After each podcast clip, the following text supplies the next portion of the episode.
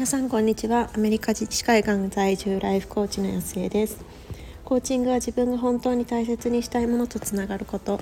自分が本当に叶えたい未来へと歩んでいくこと、コーチングで心を整えることが体が疲れたらマッサージを受けるのと同じぐらい当たり前になって、本当に大切にしたいものを大切にして叶えたい夢に進んでいき、自分も周りも幸せにできる人を増やしたい、そんな思いでコーチングについてお話をしています。皆さんこんにちは。今こちらは9月17日月曜日の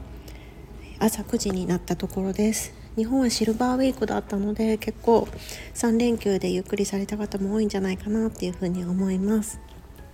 今日は、次の一歩はやっぱりやってみないと見えてこなかったっていう話をしてみたいと思います。で、私たちこの週末野球観戦に行ってきました。で、日本では私ほとんど野球を見るっていう習慣がなくって、球場にも行ったことがなくって、で、それこそ学生の時に、ちょっと友達の応援に行ったぐらいのご経験しかないんですけど、でもアメリカに来てから結構何回か来る機会があって、何回だ、多分 4,5 回来たことあると思うんですけど、で2年前ぐらいにもちょうど主人の同僚の方々と家族ぐるみで行ったことがあって、でそれ以降娘と息子は覚えていて、行きたいっていうふうに言ってたんですよね。その理由としては、彼らはそのキャラメルポップコーンだったりとかレモネードだったりとか、なんかちょっとそういうお祭りの雰囲気の中で、ちょっとスイーツが食べれるみたいな感じで行きたいっていう風に言ってたんですけれども、で、とはいえなんか、ちょっと距離があるので、今度ねっていう風に言っていても、ずっとこう、先延ばしにしてたんですよね。なのでちょっと前回が2年前ということなんですけれども、で、さすがにもうちょっとやろうかっていうふうに言って、で雨が降ってくる前に行ってこようということで、この週末に急遽行くことになりました。なんかそういうのって多いなと思います。なんか夏にももともと以前の駐在先に遊びに行ったのも、なんか2週間前ぐらいにもうそろそろ行こうかみたいな感じで決めたっていうのもあったし、今回も2週間前ぐらいだったかな、1週間前だったかな、なんかこうもう、行こうみたいな感じで、こうなんか腹を決めたじゃないけど、なんかそんな感じで、いろんなことをやりたいというふうに思っていることをどんどんこう叶えていっている時期なのかなっていうふうには思います。なんかそんな感じでこう決めたんですよね。で、もともとその決めなかった理由っていうのが、いやそれでもさ、なんかこう前回結構なんか大変だったイメージなんですよ。なんかパーキング探すのも結構探すというか、パーキングの入り口をなかなか見つけられなかったりとか、その入ったはいいけど結局なんか十分楽しんで帰ろうかっていう風になった時に、結局なんか途中で帰れずに最後の最後までいたので、もうそこからこう出るのも大変だったし、でなんかあんまり、実際どうだったのかよく覚えてないんですけど、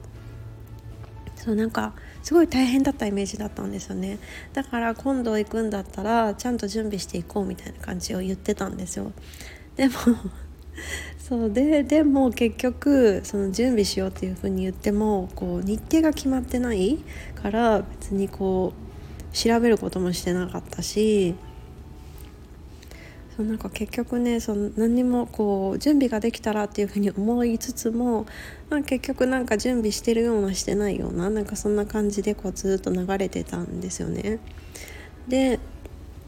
今回もういいやっていうふうにやってみたんですけれども、準備不足がたたって、やっぱりその駐車場探しみたいな感じの中に巻き込まれたし、なんか本当は駐車場にこうスッと入るためには左側の車線にいなきゃいけなかったのに、なんか右側でそのままなんかスイ進むから、そのままでいたらこう最後の最後に行けなかったみたいな感じで、でそこからちょっと、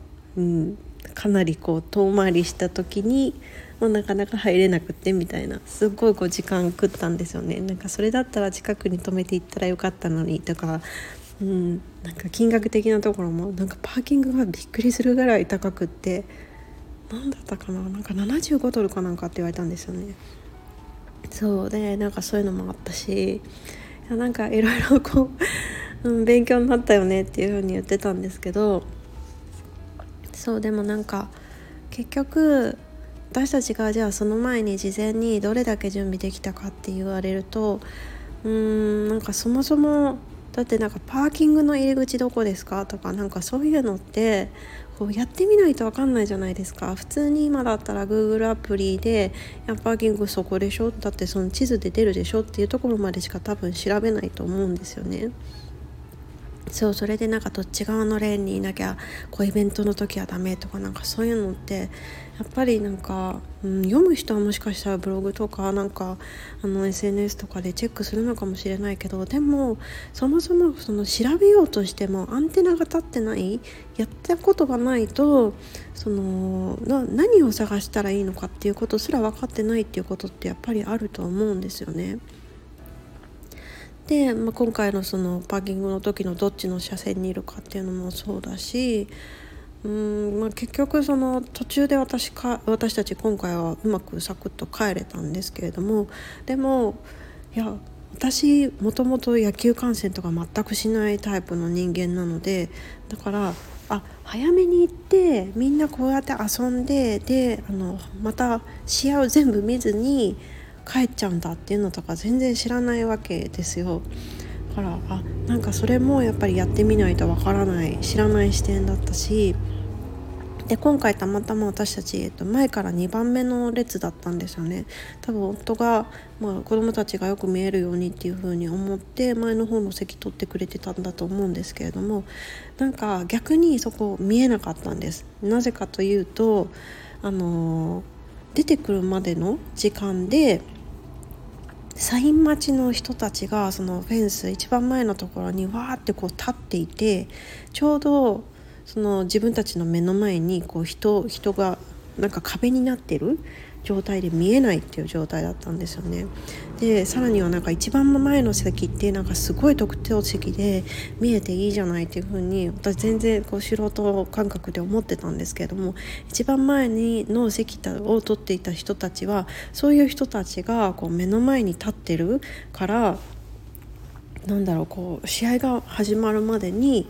何か買って食べるって言ってもなんかすごい救急のところで食べなきゃいけないとか、だからなるほど、一番前は試合中は見やすいだろうけど、でもなんか試合が始まる前までは結構なんか大変なんだなとか、それだったらなんか試合前も言ったりっていうことであれば、この辺りのその5列目以降とかなんかその辺の方が見やすいのかなとか、なんかそういうのがやっぱりこう行ってみて初めて分かることっていうのがなんかすごく多かったんですよね。でそれはやっぱり前回も、もちろん行ったんですけども、でも前回とも違う席だったし、前回と私たち自身もちょっとタイミング的にも違った。もう子どもたちも2年あると本当に大きくなりますよね。そう、それでもうとにかくこう行ったり来たりばっかりだったんですけれども、そうこんな感じでやっぱりこう行ってみないと次どうしようとか、これが良かったんじゃないかとか、そういうのってやっぱできないんですよね。でおそらくそうこう同じように思ったのが、それでこうやってみて、こういう視点があったんだ、やっぱりこういうものなんだっていう風に次の一歩が見えたとしても、多分私たちはすぐにまた野球観戦には行かないので、そうするとそのせっかく気づいたことを行動に移せない、生かしていけないっていうことがあるから、やっぱりなんかまずはやってみる、それで次の一手が見えたり、こういうポイントなんだっていうのが分かったらちゃんともう一回やって、でその、気づき、やってみる、気づく、もうそれをこう改善するじゃないけど試してやってみるっていう、このサイクルをいかに早く回せるかっていうのがなんか一番近道じゃないけど、なんか確実に進んでいく、そんなことなんだろうなっていう風に感じました。なんかもう今回もう完全にその野球だけなんですけれども、でもなんか人生の中でいろんなチャレンジをしていくのも本当に一緒で、どうしてもなんかちゃんと準備しなきゃとか、まだ準備できてないからとか、これもちゃんと確認したいとか、そういうのでそもそもやるのをどんどんこう後回しにしていっていると、結局そこで見えてるものってそこで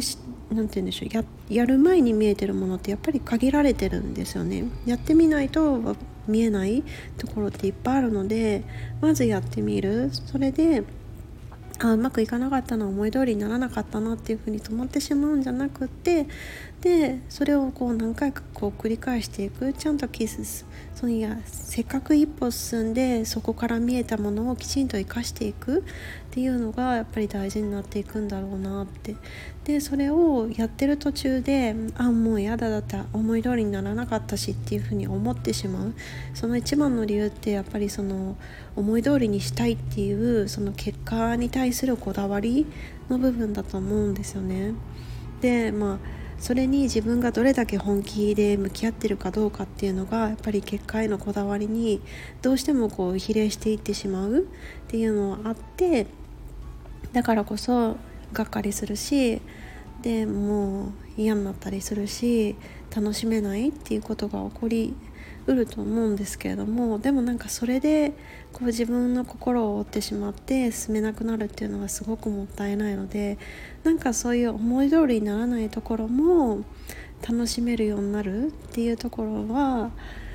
なんて言うんでしょうね、こう思い通りにいかなかったとしても、でも自分なりにその場所では納得がいくようなやり方をしているっていうのがやっぱり大事になってくるんだろうなっていうふうに思います。ということで、なんか野球からだいぶ脱線していってしまいましたけれども、ということで、今回は野球観戦に行きましたっていう時に気づいたやっぱり次の一手っていうのはやってみないと見えてこないっていうことについてお話ししてみました。どなたかの考えるきっかけになっていたら嬉しいなっていうふうに思います。ということで、今日もそして今週も皆さん素晴らしい一日に1週間にしていきましょう。